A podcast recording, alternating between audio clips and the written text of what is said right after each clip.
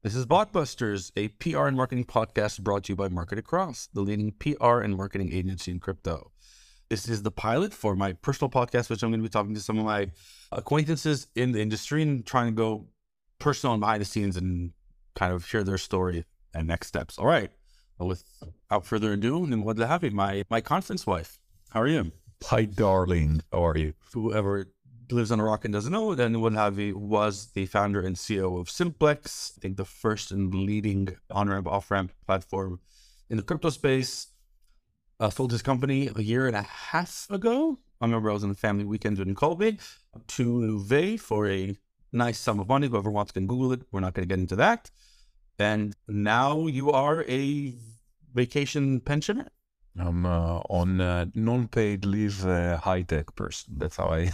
Perfect. Perfect. It's great. We're going to get there. All right. I wanted to really quickly the past and then actually we'll get to the future. I know that you told the past 30 times. We actually started mentioned this a second ago. So, um, like most Israelis, you were in the army, like me, nowhere uh, productive. You were stuck in the tank. How'd you get to computers? How'd that happen? Kind of by mistake. I was in high school. I was kind of in a computer science track, but I was a horrible student. And then after the army, it was just like I wasn't really sure what I'm going to do with myself. I worked in construction for a year and a half. And and then I went to university, followed my wife, my later to be wife, the Technion, started learning mechanical engineering. The only course which I didn't hate was C, the programming language. And then C from C++? Yeah, that Oh, wow. Okay. predecessor. Wow. Yeah, I'm old. Fuck you. And then I I moved to IDC. Was I, private school also? Oh. Yeah, I, I, I couldn't do the Technion. To, it was too too difficult. And during the summer, I promised someone that I'll build him a website. It was '97. I didn't so have web development was how you got into it. It was it wasn't really that even at the time. Like '97, there was nothing. I didn't own a computer at the time. That's hilarious. So I bought a computer. I learned Perl. I invented a stupid way of working with databases because I wasn't aware of the concept of databases because I didn't know anything. And I did, and then I did. You know, I was freelancer for a few years. Had a software company, like an outsourcing boutique for quite a long time. Lehavi Solutions? In, indeed that. Everybody used to call me Lehavi Problems, but yeah. So how big how big did the did the, the agency go? Like how, how big did it get? I stopped recruiting more people. Like I limited it around 20 people because I preferred to stay involved in all the projects. Like I didn't want to overgrow. And it was it was a very different time than today. Like outsourcing in the Philippines or India or whatever didn't really work at the time. Like started to get marginalized, uh, like, I don't know, 15 years ago, something like that. Okay, so as a service provider to a foreign service provider, why do you think Lehavi Solutions worked? Was it, was it timing? Was that the main thing? Or like, okay, I can tell that I think the MarketAcross works well because we are more hot oriented, come from a traditional marketing background. I why think, why did that succeed? I, I think it was a lot to do with timing, but also because we did we did like Israel was your main market, Israeli Israel, Israel and US, mostly Israel, but yeah, a lot of work in the US as well, and mostly the fact that I wasn't afraid of anything. Like anything is possible. Software is just well, we're gonna get to that in a second. An enabler. Yeah. Like I did stuff for cellular carriers, banks, Disney. Oh wow. Lots of like most of the work was prototyping for startups including hardware, like crazy shit that nobody would, you know, you would get charged like millions. We would say, yeah, like three months. How'd you get the business? How how that work out? I have no idea. Word of mouth. For, yeah, word of mouth. Some some conferences. So you know, I've been basically selling stuff, I know, for the past twenty five years. So yeah. Okay, so service provider, and then you come. Simplex is the first startup you started. I had, I had like a six month startup between. What did that do? I don't know this story. it was called Friendly Credit. It was supposed like I, I didn't know enough about regulation. I wanted to provide peer to peer micro lending on the social graph. The idea was that it's going to be like friendly micro credit. So let's say I borrow from your friend, and if I default, you become the mediator and you kind of make things work out. Is, is that a black market? Uh... No, no, because I, I just I just didn't understand regulation okay. at all. Like I had no idea. Like, is that the Silk Road? no, no, no, no, just like micro loans. You know, I need like a hundred bucks to pay the I don't know the. You the compound an oven before. Uh... it was supposed to be like uh, do good. It was a shitstorm. It didn't work at all. And then, so from a service provider who's worked with a lot of entrepreneurs, seen a lot of pitches, a lot of bullshit, and I can say pretty, you're a pretty cynical person like me. No, me. How is that? Wasn't that hard for you to become that startup founder and do the deck and start going selling the dream? Because I can tell you that like right now, doing what I've been doing for so long, it almost seems like impossible for me. it uh, he's just doing faces in the camera. It almost seems impossible to me to think about becoming that founder guy. And again, I love founders. They're they're how I live, but it's just I've been on the on the other side for too long, and I I, I think it's like I don't know if I could be that guy. First of all, you know, like the the men in the arena, I have uh, nothing w- can compare to being a founder. The courage, the the personal cost, mental cost. Nobody's talking about that shit. Everybody's like, oh, I, I want to talk about crypto fatigue. The, the, the, the, fantastic narrative of yeah, raise money easily and uh, launch a startup and have an amazing product beyond I don't know, fucking product hunt or whatever. Nice. And exit. we did a lot of product hunts. Yeah, no, no, no, that's fine. I'm just saying it's a it's a shitty narrative. I think you know being a, an entrepreneur is basically, but also that narrative is psychological. But, no, but I think that so this is a cool conversation for me. But that narrative has changed from your time because now these companies are going for long. And part of that narrative, I see that on my end, as someone who's also the angel investors in some SaaS startups, is that now it's like, oh, then I do the big B round, and then I move to the States for three, four years, and I do all these talks in SOSA or whatever because that's my funnel. It's not only do I hustle, whatever, it's now I have this full relocation style and living abroad and the Adam Singolda or whatever. I'm going to become a star as well. That was a whole mix that was added. That was no, I just really I never wanted to be known. Like I preferred like the the Fight Club thing where you he walks in a circle behind everyone. I yeah. never wanted to be known. Uh, but you did. You still took the plunge, and you became a founder yourself. It was an obsession. I have I have no obsession with the problem that Simplex solves, correct? Yeah. Okay, so let's talk really briefly about Simplex. I'm less interested in the product and the company, but Simplex is on ramp, off ramp. So mostly on ramps at yeah. the end of the day. Yeah. On ramps for crypto. So buy crypto with a credit card. We started with solving something that at the time was like it was impossible to buy with a credit card.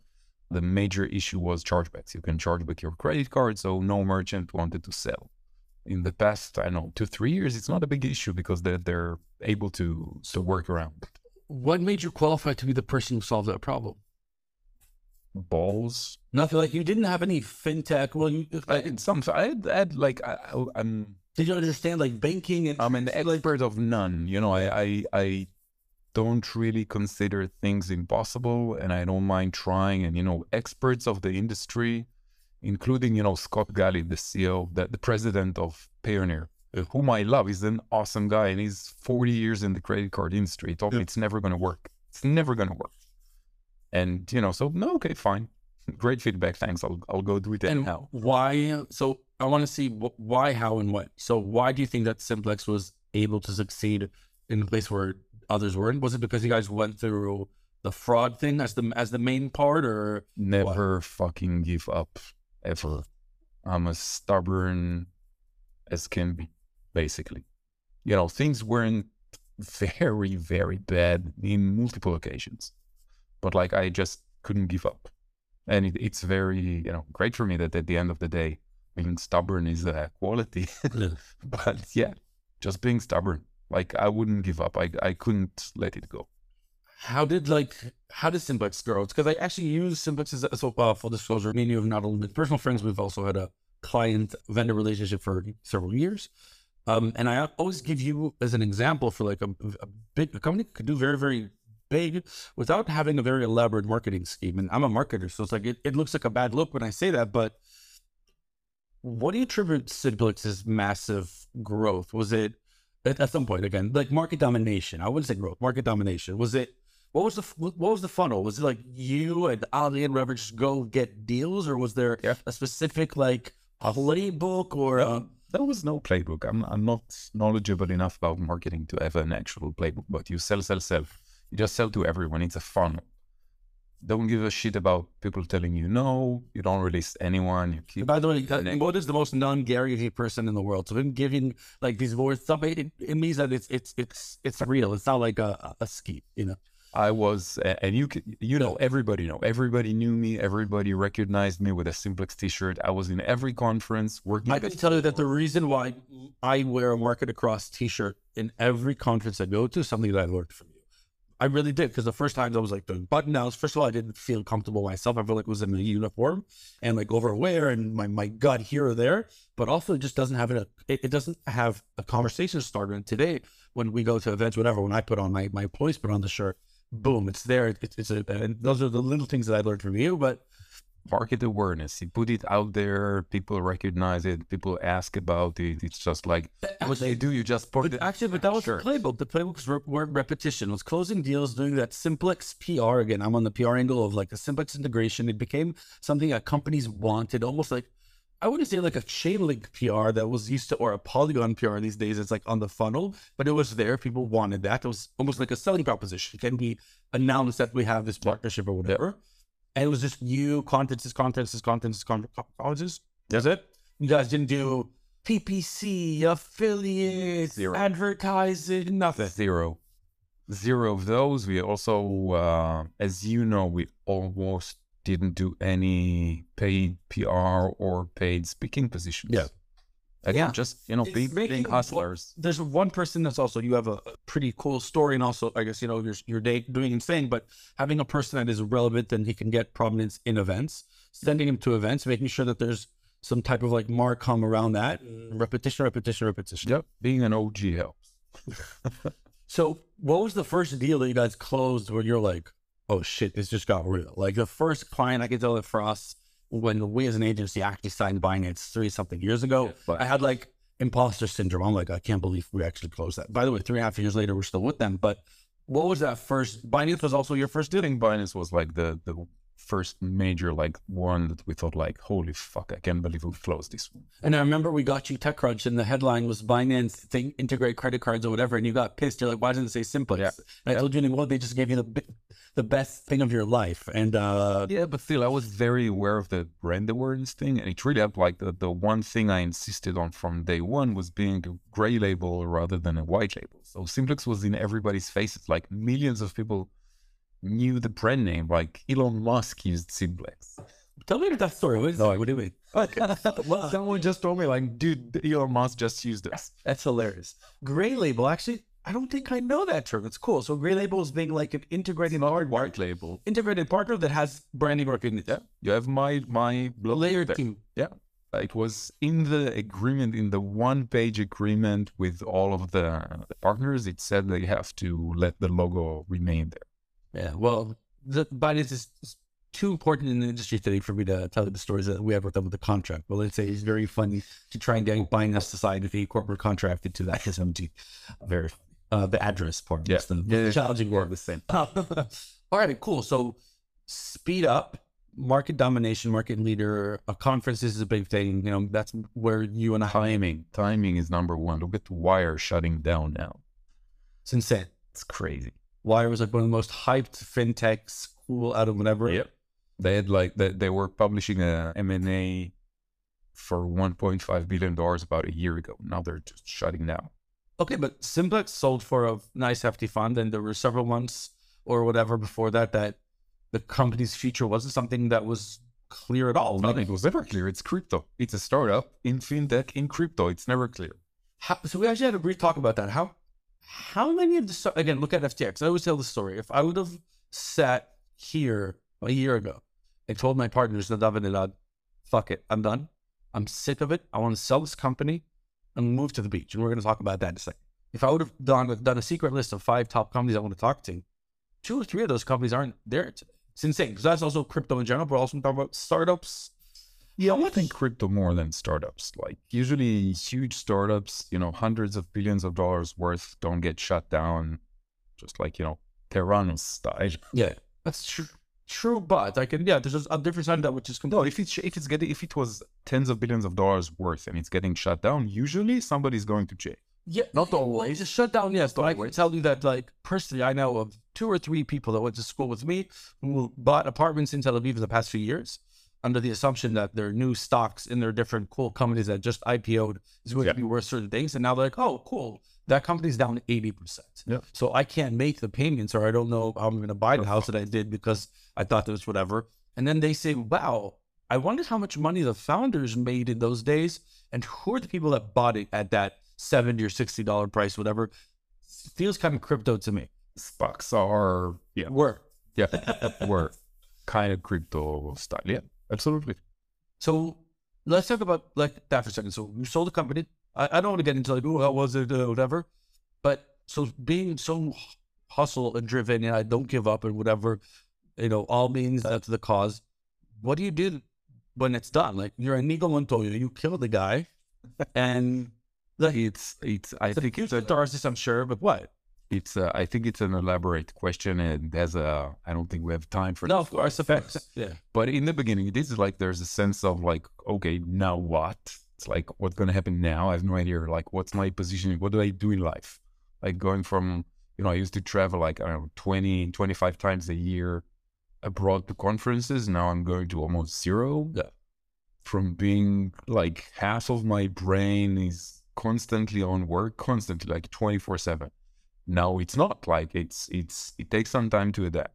Took me like I don't know six months, maybe more, to adapt to not being constantly occupied with okay, what's gonna happen now? The I think the- Finding different to say endorphins. yeah, yeah, and and just like toning it, taking it down from like being dialed up to eleven. Is this a big dec- stop or a new normal for you?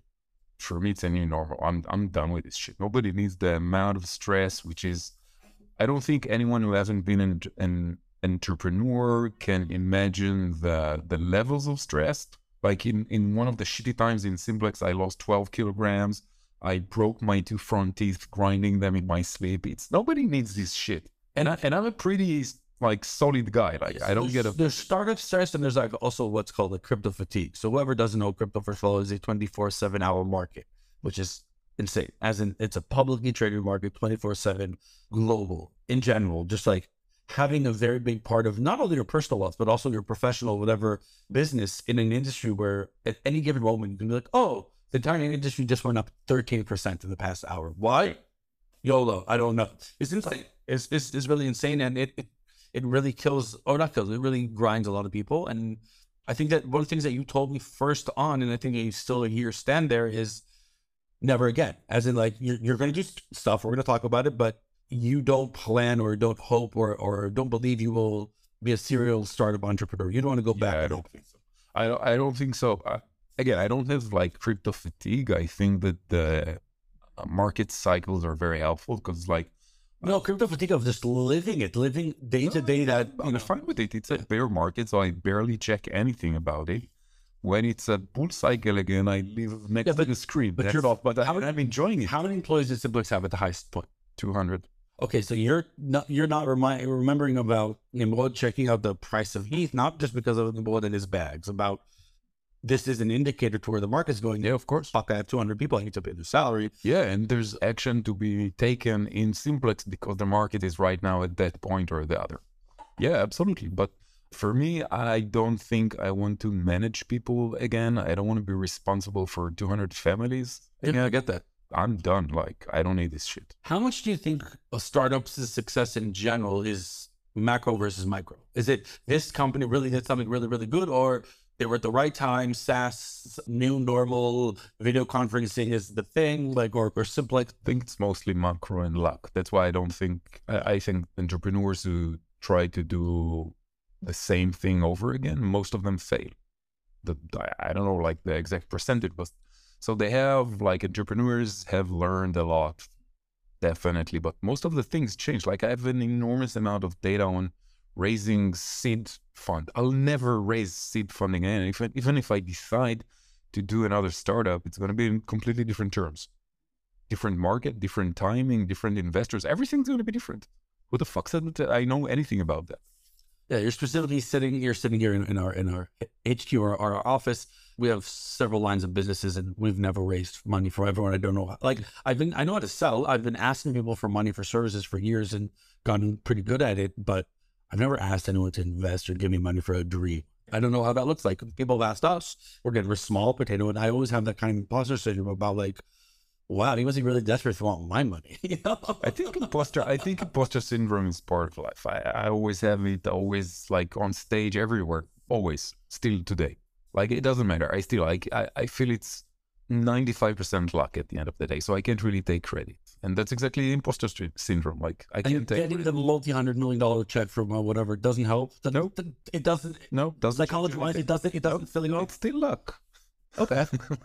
yeah, I get it. It couldn't be like. Uh, You know, I worked. I worked really hard to be in a position to get lucky, but still I got lucky. And again, look at fucking Wyre. It's it's horrible. Yeah, but the, the insane part is to think about how much, and I don't even want to go to specifics about like how much in Israeli high tech specifically, because there's a lot of other sectors, but how much high tech in startups is faking it till you make it. And do you have enough gas in the tank and does no one check the hood before it falls down? You just saw that JP Morgan seen some entrepreneur that sold them a company because she just said that she has 4 million users saying they want a loan, and she just brought some SDR and collected 4 million emails from. You know, there's a bunch of shit And they- going on. they- and I, I they think sold it, you know. and, and everybody's doing that. Like, look at Sequoia with FTX. That's that's I think is insane. Well, the fact that, that he was, was- playing League of Legends during That there was no due diligence by Sequoia signing a 250 Did you hear Chamath's story? I, I'm saying like he's my friend. I don't know Chamath person. about You know, Sp- SPAC King Chamath, whatever. So he said that again. I might be paraphrasing, but he was looking into investing. I think in the last round, there was no. ah yeah, and he said like no fucking way the numbers are right. No, no, no, no. He asked like simple questions. I think, what is the employee count? Who's in the board? Nobody knew. Whatever. There was no board. Yeah, and he SBF replied to him, "Go fuck yourself." Like my message, "Go fuck yourself." Nice. Nice. Yeah. That worked out very well. Great DD process. Actually, like I, I don't want to talk to you about that because a lot of people have, but I, I, I personally think that what happened in that space is, and again, you know, this is someone who's in the works and see these bull markets that in the bullish of bull times in crypto, because there's so little innovation and so much copycatting, there is, and the time crunch is so big that, yeah, that was last year, there was, we're three partners. Okay, just me and David, and David left also our email, info at market across. I think there were days that we got 45, 50 leads. Not getting most of it's crap, but like that BC, that guy, that one. No, no, I don't- I'm. There was no time for DD. What happened is that everyone was like, was like, you know, was counting on the other guy. So yeah, but you don't have LP money, which some of the. LPs are insurance companies for you know teachers or you know, firemen. Yeah, but you know, okay, but I'm also heard. I don't remember who it was. I think, I think it was A16 or whatever that said we also have to understand that we were getting LP pressure on the other side. FTX on its last round, if you had LP money in the world, Yeah. everyone was saying, "How are we not in that deal?" And you're like, "Oh, I didn't look at." it. They're like, "Okay, but I'm your LPs, and I want part of that. If I want to go to people and say I'm part of Just, just, just to further indicate how fucked up VC business is. yeah." Look at, look at the, you know, Tiger. Tiger basically, you know, Whoever doesn't know, Tiger Global was a hedge fund for about 10 or 15 years, not doing VC, whatever, pretty traditional. And then they said, in the uh, pr- kind of pre corona time, let's get into the VC space. And they were able to, I think, raise 10 years of carry for the whole hedge fund, 20. 20 years of carry for the hedge fund in about a year and something of investing. Yep.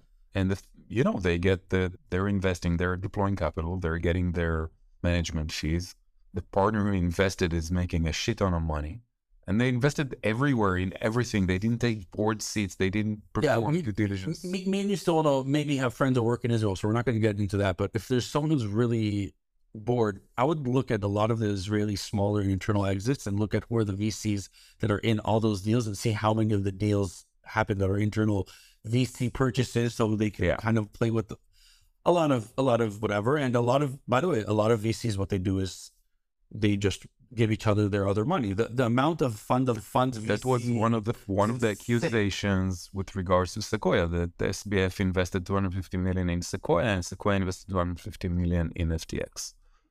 I didn't see that. That's that's funny. That's So basically, no money moved hands except the client's money. and and the brand that has it. Wow. Yeah.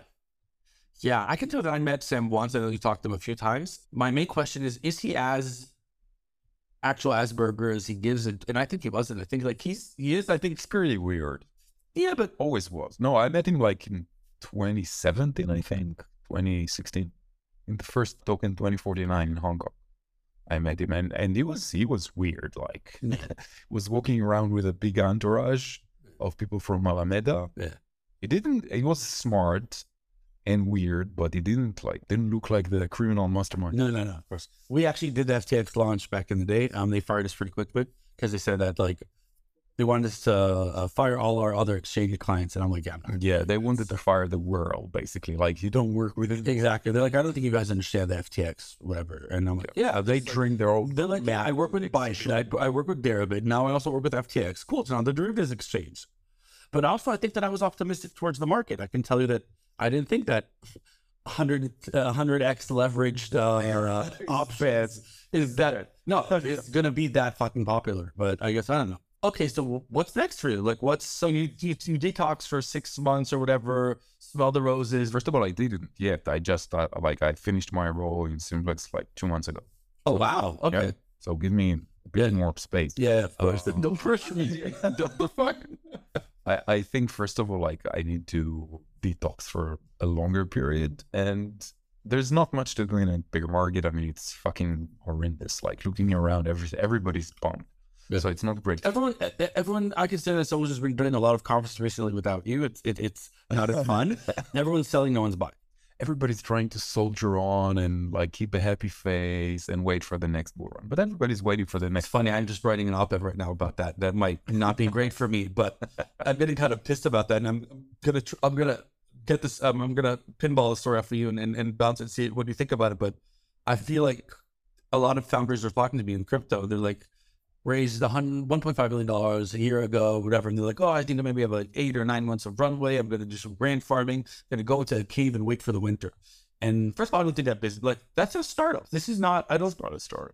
th- that's not how VCs g- But or- or operate. to remember And also, many of the crypto works so fast that you might get into a cave and you're not relevant in any any path or way. Hundred percent. And- But but you have to remember that many of the founders didn't sign up for this shit. They signed up for a startup where you raise two million as a seed or six million as a seed, and you raise six months later another twenty, and you do a secondary a year later, and you No, but so so they're not ready for it. yes no, but I think that in, in the traditional Web one or Web two space, startup founders when they sign up, they believe that they're going to be doing this for four or five years or whatever.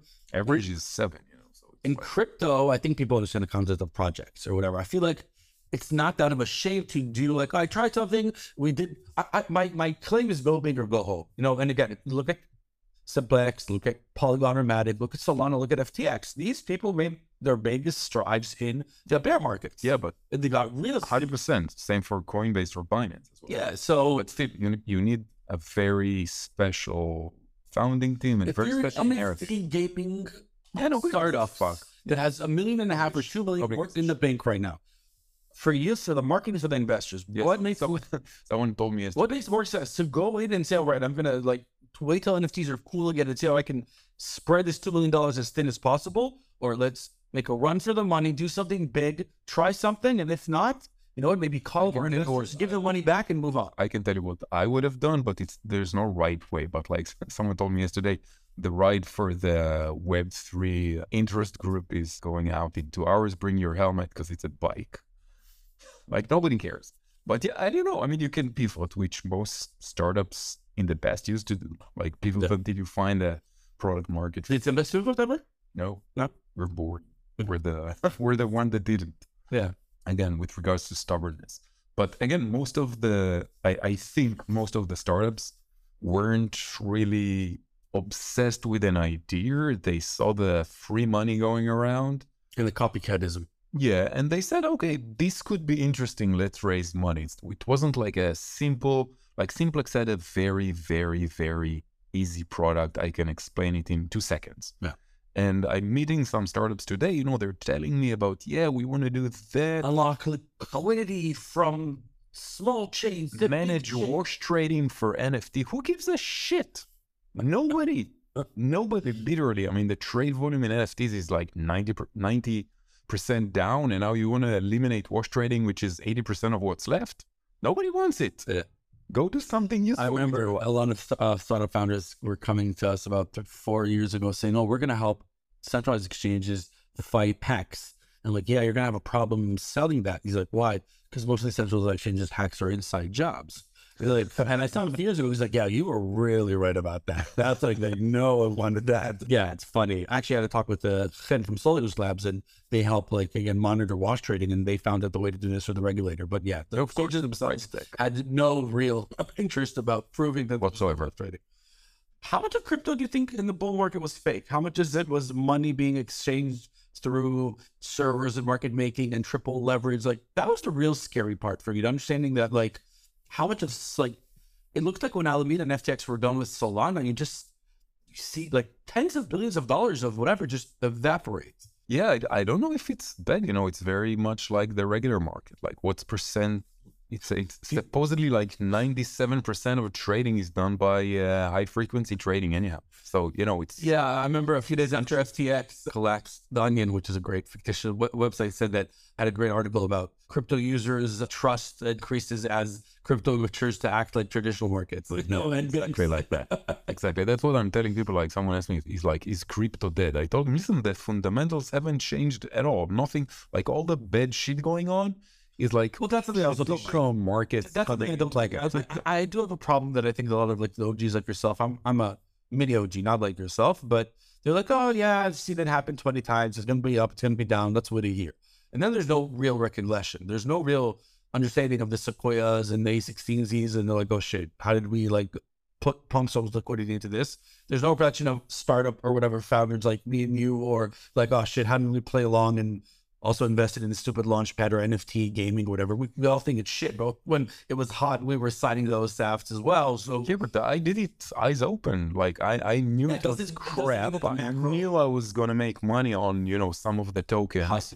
Yeah, and it was fine. You know, it's all good. I mean, if you buy Tesla when you know you think it's gonna go up, because people try to get Simplex into a token. How like how much pressure was that, or FOMO, or is how was how many times did- that like to tokenize Simplex. yeah, free money was, or No, IPO or SPAC? Like how many times was that? But we spoke about like with some bankers once just before the M and A, and with regard to tokens, just like if- like in the 2016 17 Yeah, cycle the free money time. The with the founder with the with the board and i told him like listen if we do that you can kiss regulation goodbye we're never going to get a license any license anywhere so they dropped it and that was that. How much was an a- how much well, of an asset was those licenses when you went and looked right now to be sold? i think it was at the end of the day it was useful to have them. It wasn't like make or break. I overestimated them before having them. Huge hassle not such a huge benefit. I mean again at the m&a they they had a pretty big role. So at the end yeah it was definitely worth it that was one of the differentiators from competition that we were heavily licensed Okay. So yeah, let's let's start wrapping up. So what are the next steps? You have a few more months still you have to actually care about it, but market is a bit down, so you don't have a lot of pressure, but it is a time to build, as everyone's saying right now. it is because there's nothing else to do you can trade so might as well do that This is the time for vulture capitalism, not venture. Well said. So I'm I'm not building anything. I'm not gonna you know leave the market. It's not like rage quit on crypto. I love crypto. I think it's super interesting. The for me, I know it pisses you off, but for me the narrative hasn't changed. I'm still all for you know decentralization and You actually you actually came for the crypto part of it. I came as a as a service provider that saw cool space and then like I No, no, a hundred percent. Like I bought into the alternative financial system narrative completely, and and that hasn't changed. You know, Bitcoin you is still haven't been disenfranchised at all. at all. Okay. Bitcoin hasn't been. First of all, it's still like a thousand x since I bought it. So I, But when you sold your company, you quoted it in dollars, not in Bitcoin. yeah, of course, because the, buy, Because I'm the buying stupid. company, no, the buying company is, you know, the I'm a believer, not an idiot. yeah, that's true. No, but you need to kind of spread your risk around. But I still think that the promise is still there. I'm still confident it's going to go up. I didn't sell a single Bitcoin, still bought more actually lately. And I, I don't think it really changed. You know, when I started my way in crypto, I said, like, yeah, five years it's going to be like mainstream. So it's going to take like 30 years. I still think that where crypto was when I got in the industry in 2017 and where it is five and a half years ago later is insane. And I think that if we do the same amount of progress in five years that we did the past five years, which is from oh my god, you can't literally buy it anywhere till every fucking bank is in some place in it or whatever. There's multiple credit cards. There's I remember at the time that just even promising the content that they will have a credit card with crypto was enough to say here in Haiti it's not gonna happen. And you know, you gray label cards with Simplex all the time. All right, cool. So we're gonna be wrapping up. Question. So you talk about it. Your old, oldest child is how? 20 and a, 20 in a week. Is he being crypto? Yeah, Did, you pass on the, the torch? I didn't pass on the torch. He got like his allowance since he was, I think, like 13 or for a period of time. He got his allowance in Bitcoin. So he, he's got a bag. That's hilarious. Did he opt into that or that was your idea? I, I suggested his, his sister didn't want to. Like, Oh my um, God. How, how, she doesn't care. She's very conservative. She doesn't care at all. I did like, he was like, I don't know, he was like 13. So I offered him like risk free. I told him, like, I'll, I'll insure the fiat. I'll insure for you the fiat value of the allowance, so you can't lose. And afterwards, like he was, he started trading on Binance. He was a Shib army guy for bit. funny. So you're, so I was going to ask, like, do you wish on your kids to become crypto degens? And it looks like you're, you're trying to push them that way. No, not at all. It's like everybody do what they want. I, I expose them to. We talk about like about finance and banking, and I, you know, all the time. That's amazing. So you actually use the crypto as a way to educate them in on wider stuff, or is that just like, Not just that. I think it's important to understand finance. yes, as in general, I, like I don't understand, like I don't have a massive understanding, but it is interesting, and basically that's how things work around in the world. So you know, I expose them to that to the point that both I have four kids, so the two older ones in ninth grade gave a talk in school about money, you know, starting from the old days of money, gold, shells, whatever, going through to cryptocurrency.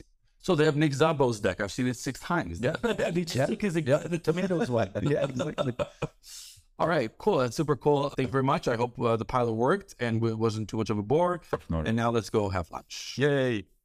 And that wraps up our first episode of Blockbusters. I want to thank Nimrod Lehavi for being my distinguished guest. And I also want to thank Anat and Daniel from our team for helping me set this up. And hopefully, this is the beginning of a long tradition of podcasts brought to you here by MarketAcross. Thank you very much for joining.